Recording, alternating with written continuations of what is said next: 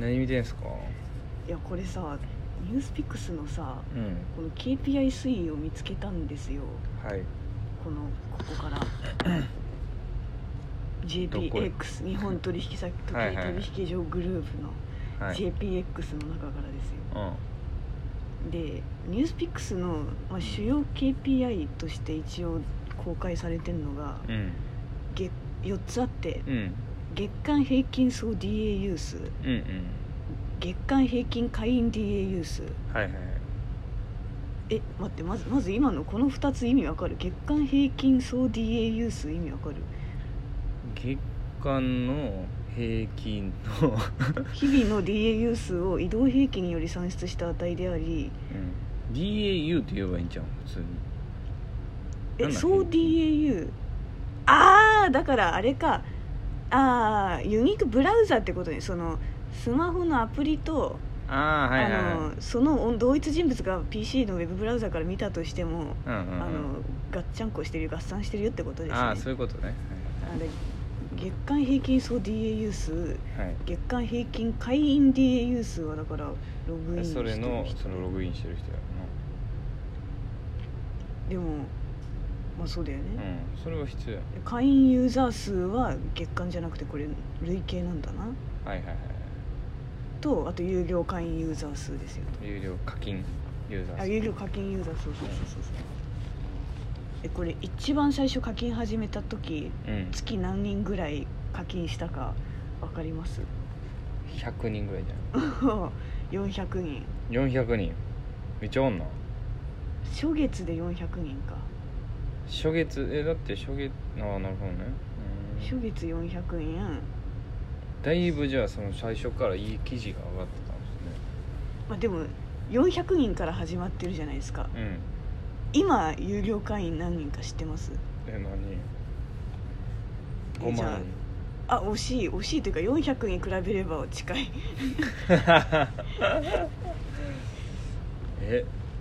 10万。正解。98000人。98000人。そうすごいよね。だって10万人有料会員はいるんですよ。400人から10万人。うん。何年間で？って考えたらすごいけど、400最初課金始まったのね。2014年の6月で400人。はいはいはい。2019年だから今5年だね。うん、5年ね。400人から6月ね。400人から10万人。うん。どうすか？250倍ですよ。250倍よ。10万人でこれIR がちょうど5月に出たわけですよ、うん、で見てると確かにすごいずっと伸び続けてるんですけど、うん、で1万人突破したのが、うん、もうでも開始から1年半か、うんうんうん、2015年12月、はいはいはいうん、でもう今その10倍の10万人まで行って、うんでも確かに前回見た時2018年12月に見た時めっちゃ伸びてんなって感じあったけど、うん、今回なんかそんな伸びてなさそうに見える。9万5000から9万8000ぐらいの伸びのように見えます。はいはいはい、はい、ということはやべ暗算103% ぐらい 103% ぐらい 103% 成長。ただその前はもっとでしたもんね。まあだから鈍化したよねという。前年比で言ったらだから 153%、そう 53% 成長に比べたら 3% 成長だとなんかすごい鈍化したな。いやこれを見て社長はどう思うんですか？このニュースピックスみたいなビジネス系に課金する人たちが、特になんか属性大学生とかも多いってありましたよね、が結局10万人とかしかいないのっていうところが気になっていて、で日経とかはどうなんですか？そう日経もねなんか20代会員がどうやら5万人ぐらいっぽいというのは日経の記事に出てるから多分本当だと思うんだけど、ただあれです、気になるのは有料会員は60万人いますって書いてあるのに、年代別の有料会員数のグラフを見ると一番高くて20代が5万人なので、どうやってそれを足して60万人なのかすごい謎すぎるので累計で出してるんじゃないかという感じはするけど、でただの20代が5万人っていうのは別にかさ増ししてないと思うんですよね。ああ、なんかリアルな数字かな。うん、この属性が日経電子版もニュースピックスもどっちも課金してますなのか、それともこうリプレイスされてるのか、ノートでこう、ね、どっちも課金してたら結構高いくない？だってもうそれだけで多分月額5000以上はもう6000、5000ぐらいはいってると思うで。でも私2万円ぐらい課金してるんですけど、いやそこまでその、意識高い20代がどれだけいるかっていう。だからそれが逆に5万人ぐらいとか10万人ぐらいしか、10万人やから、ね、20代とは限らんしのユーザーベース。あ、そうまあでもこのとにかくアプリでビジネス書を読むというか、アプリでビジネスの情報を収集している人たちの属性がどこまで課金できるか、ということに今非常に興味があるんですよ。でそれがで今出てる一番大きいのだとやっぱりニュースピックスなのかなと思っていて、多分ノートのいろんなサブスクを積み上げればもっといくんじゃないかという気はするんだけど、なんだけどそうニュースピックスの10万人っていうのが一番今のところ多い数字だなというふうに見てますよね。でもノートのさサブスク会員入ってるっていうのも結構意識高ない？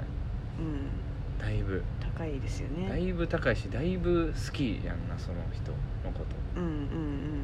でも入ってないですか？入ってないです。嘘。はい。もうね4つぐらい入ってて、この前梅木さんのちょっと外したんですけど、解約したんですけど、解約情報言うんで入ってる情報言ったんやで決算が読めるようになるノートでしょ、あと柏さんのやつでしょ、あとあれやばい名前ど忘れした、あとアプリマーケティング研究所でしょ、あとストッククリップとかね。あれはいいよね。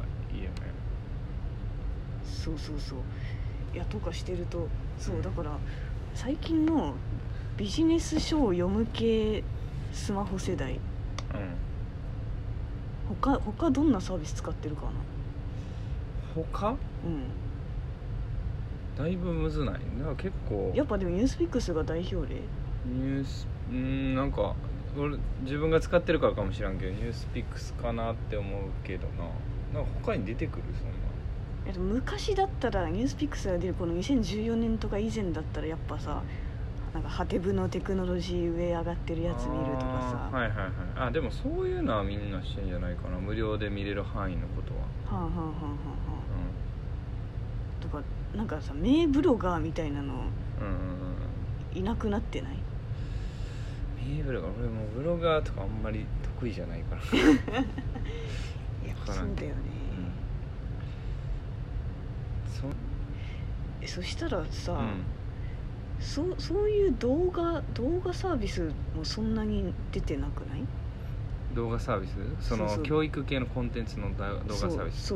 TED とかは昔さ、昔ってか今伸びてるのかちょっと分かんないけど。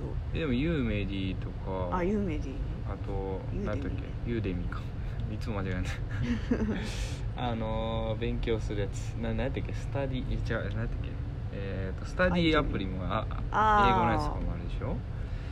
ビジネス書でもないんだよな。ビジネス書、いやでも逆に。